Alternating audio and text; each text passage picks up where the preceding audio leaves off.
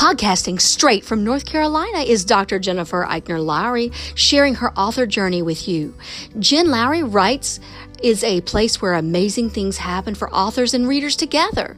The Holy Spirit is the ultimate podcast host. Jen is just the bird singing the song.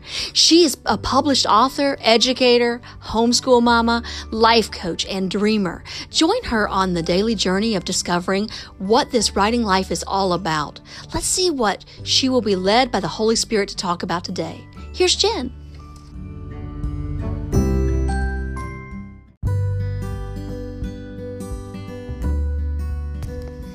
Thanks for supporting my Jen Lowry Writes podcast. My purpose is to inspire and encourage others to chase after their writing goals with faith and courage. By hitting the support this podcast button and with your monthly contribution of 99 cents, $4.99, or $9.99, you are helping me chase after mine.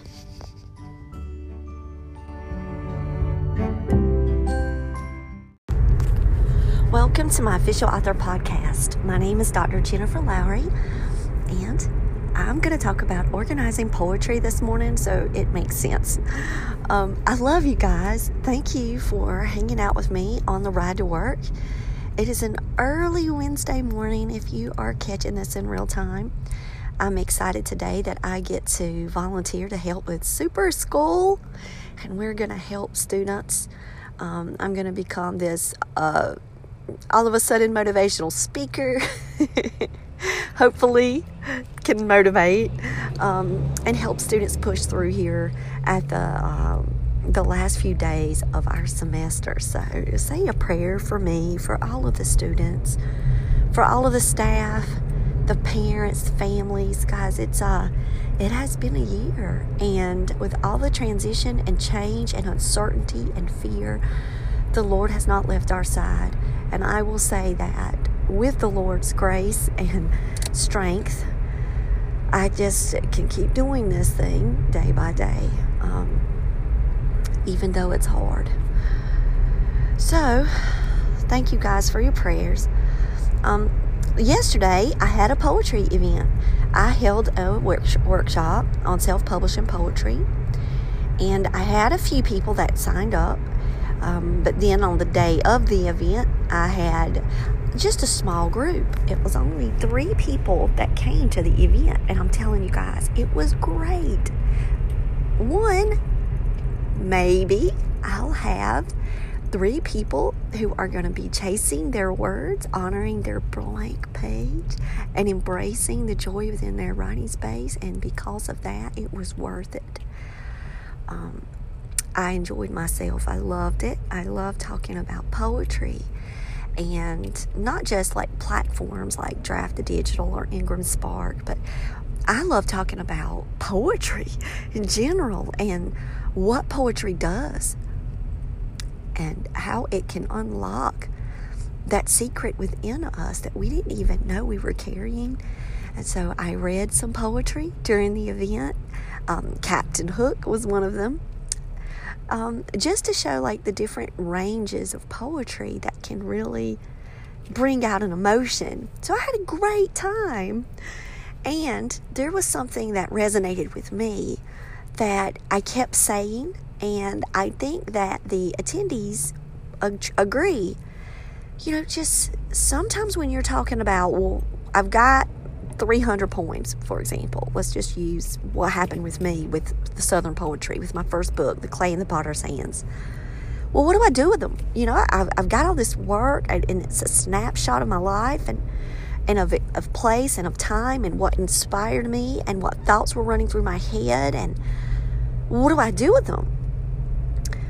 You just have to sit with them. You have to sit with them, welcome them back and it's not to change them.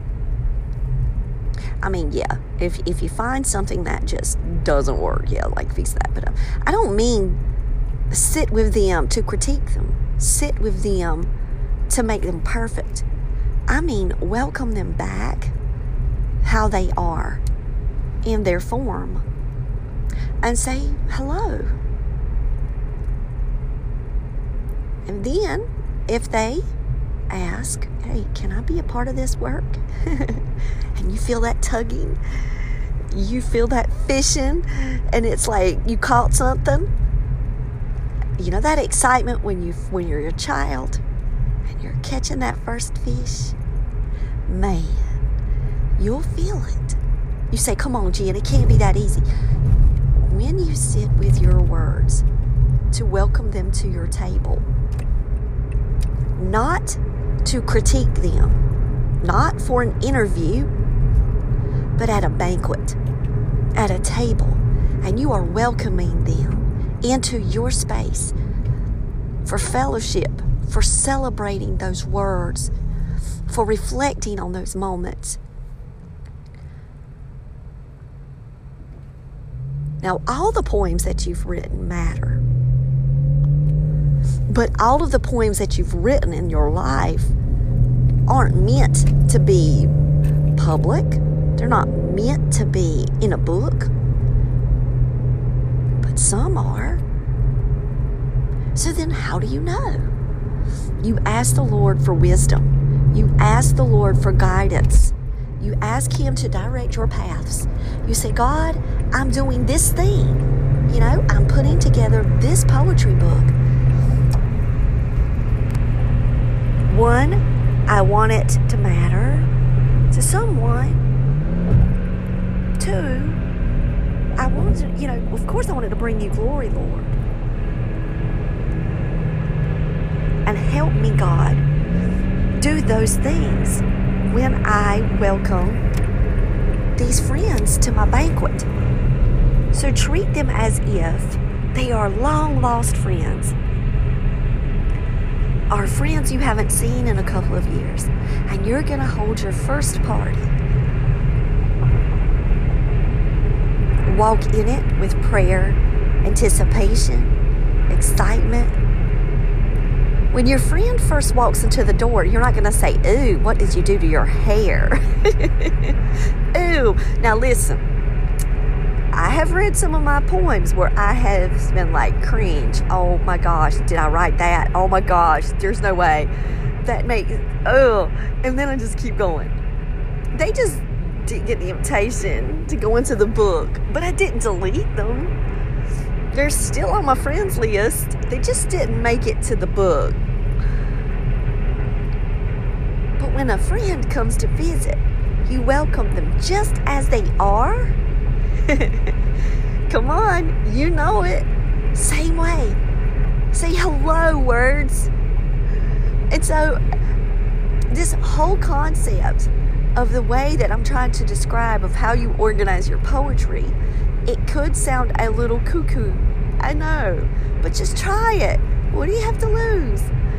And I think it's the same way if you can take this poetry example and extend it out to whatever you're working on. A children's book, a middle grade, YA, adult. You know, does this scene fit here? Does this character belong here? Does this does this work? Not everything you think should go in a book. Not everything that you've written is going to last. so spend time with your words, welcoming them back, and live the story, live the poetry. So, yesterday in class, I actually wrote live poetry on my slide and I introduced three poets. Now, guys, I was so shocked. My student, so I had one student who said he had written a couple of poems. That was it, and he did the assignment. The others said, oh no, maybe elementary school one time. And then one girl said, I vividly remember first grade. I wrote a poem in first grade. And I'm like, do you know what it was about or the topic? No. But I do remember it was in first grade. And here I am sitting with students and I'm I wrote live poetry. And I started with an obstacle by Charlotte Perkins yesterday or day before yesterday. And we analyzed it. We worked through Charlotte Perkins. And then I moved from her to We Are the Champions by Queen which only one student had ever heard that song. Okay, okay, so I had to play that. And then we broke down those lyrics and looked at all of the negatives to positive tone switches. We moved from there to I Too, read by Denzel Washington. And from I Too, we went to Maya Angelou. Still I rise. No students had met Maya before. And if they had, they did not remember her. I said, live poetry. Watch Maya. Maya's going to read this to you in the way that it sings in her heart. Watch her. Listen. And I played that video of her reading that poem on the stage and snapping her fingers and laughing out loud. And then we moved to Poe alone. And I connected alone to Boo Radley, Arthur. And then it was Scout's POV, or Jem's, or Atticus, or Robinson's, or family, or Calpurnia, Alexandra. It's like pick a character, do a POV point, and they sat on it. They tapped their fingers on a desk, not on a computer. And I said, Love of poetry, let it live. Let poetry live. And then a student wrote something and it was so lovely. It was so profound. It was fame. It was it was a POV of a singer. They might not have done scout. They might not have done the way I did, where you took a line from the quote and you when you went with it. And now we're doing mentor text poetry because I'm going to see if that's going to help them pull up. Uh, from a line and move. But I want to tell you guys poetry, I live it. Live poetry. Experience it again as an adult. You know, go back through. Work through with your characters. Work through it with the scenes. Write poems about your settings. Oh my gosh, it'll open you up. I'm challenging you guys Yes, even setting. You heard me. You got it. I know it might sound a little weird, but it'll work. It'll work. It'll bring you joy. And don't we need a little bit more of that? So, how did I organize the clay in the potter's hands? I went through 300 poems and I was like, ooh, cringe. Ooh, that's about my mama growing up. That was about my dad. That one's my aunt. This one is what I remember catching fireflies. This one is, and I separated them all, and they ended up being shaping and modeling. And I'm still being shaped, but the clay in the potter's hands, it worked. The theme all came together, the progression all came together, fact versus fiction, I've told you how that worked. I actually did something new. I made a list in my journal book ones to keep, ones to throw out, ones to say, yep, you're there. And so I did a fact side of my journal and then a fiction page. And I went through all of my poems. I, you know, wrote new ones. And then I have fact versus fiction you open it up, you get Jen, you get me in my moments. you get my bio walking, talking, you get me, autobiographical poetry. You get that, and then it moves over into fiction. You get my characters. You get to meet Lyric talking about Daisy, which is her guitar. You get to meet Brinkley, where farmers pray for rain like cats and dogs and Brinkley obliges. You get to meet a hot dog. You get to meet Bill's place. You get to meet a place that's closed. Because it still matters, even though it's boarded up. You get to meet my house and say goodbye with me. You get to run in the garden at my grandma's house. That book matters. You know, it matters to my kids. They were so excited. I wrote a poem about sweet tea for my son, and I wrote one about his girlfriend and him. I wrote one about my son making decisions about college. Guys, I love this book so much. It's snapshot. Fact versus fiction. It comes out April the 30th. I hug it. I carry it around with me. My children are in that book. My childhood is in that book. My characters, Sweet Potato, Belle. Oh my gosh, y'all know how much I love Belle. Belle Pepper Jones from Sweet Potato Jones, and and Maze is in there. Love Maze.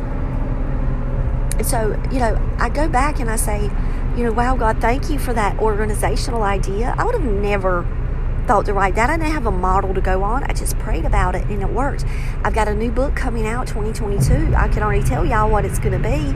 And it's poetry. And it hit me when I saw a lighthouse on the side of a building and we took a picture of it. And I said, There we go, Lord. Thank you, God. New idea, new words, new poems. Hello, words. and speaking of hello, words, man, y'all know the story. Y'all know the story of Hello Words? Silly, serious, and scary poems. There's 31 poems that are getting ready to be published. I'm waiting on my cover designer to finish it up. And then I'm going to release it to the world. And it's Where the Sidewalk Ends, smashed all up together on the sidewalk with scary stories to tell in the dark. Man, I love this book. And it is. It is a hodgepodge. So when you see the title, silly, silly, serious, and scary, they're all in there. They're all mixed up. Maybe there's one that's silly, then you'll meet one that's serious. Your heart will be open more because you've had that let go moment of a laugh or a smile or an internal ha ha. And then you get the serious one about Jesus. And then you get a scary one about a gravedigger or the golden arm, my favorite, or the Maco light, or Lydia at the bridge, North Carolina ghost stories in poetry form. Come on, guys. Come on. We can do this work. We can do this organization. It works for me. And it makes sense to me. And I just pray that it makes sense to a reader. Because when you meet words, this book is called Hello Words. There is a reason why they're all in that kind of order. So ultimately, when you walk away, it's an experience with meeting words and meeting them where they are and when they come. And so if Transylvaniation comes, guess what? It goes there because that was the way that the poem came. I just love it. I love it so much because it's playground. It's sandbox. It's a sandbox of words. And here's here's a metaphor. Here's what I used yesterday for an analogy. I said imagine that you are at the edge of the sea. Stand there. Feel the spray. Smell the salt. Gulls are crying your feet are warm on the sand. You're holding your point and you slip it into the bottle. There's a message there. There's a story. There's an image. There's a hope. There's love. And it's in that bottle. And you cork it and you throw it out to sea and you walk away. When we publish a book, that's what we do. And when we hit publish and we walk away, our prayer can be, Lord, let the person find the bottle that needs the bottle. You know, that's out of our control, right? But God is in control. And that's my prayer. My prayer for words. So, guys, you know, whatever brick walls are standing in your way, as I said yesterday, Y'all know Randy Pausch. Y'all know that book. The Last Lecture is one of my favorite books of all time, and that poem resonated with me. Words matter. That book, that poem matters. That I mean, that quote matters. Brick walls are there to show us how bad that we want something. So, here we go. How are you going to get through whatever this brick wall is that you might have? You bust through it. You find a way around it. You go a different way, a different path. Or you have someone lift you up and you climb over it. But you don't stand still. Maya Angelou did not say, be still 10 times. She said, still, arise.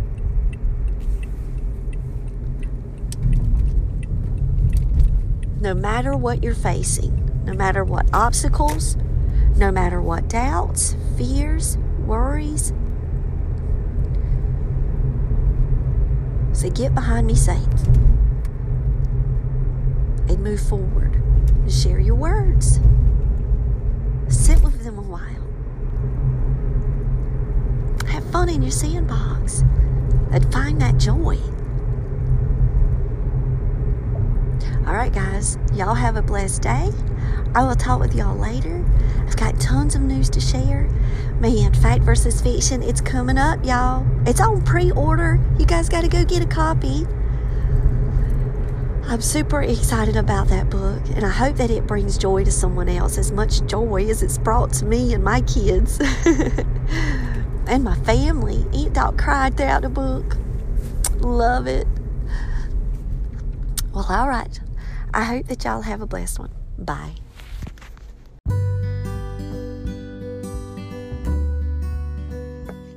The Writing Warriors for Jesus are excited to announce we'll be having two free writing conferences this year. The WWJ Youth Summit will be held on May 22nd, 2021, and our Writing Warriors for Jesus writing conference will be August the 6th and 7th.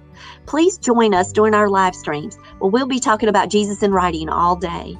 All sessions will be live from YouTube and Facebook. You don't have to register to attend, but registration allows the Writing Warriors for Jesus to collect your email in order to draw door prizes during the event and send you emails of conference information. You can follow us at Jesus Writing on Facebook and Twitter to stay up to date on all of our conference news. Hope to see you there.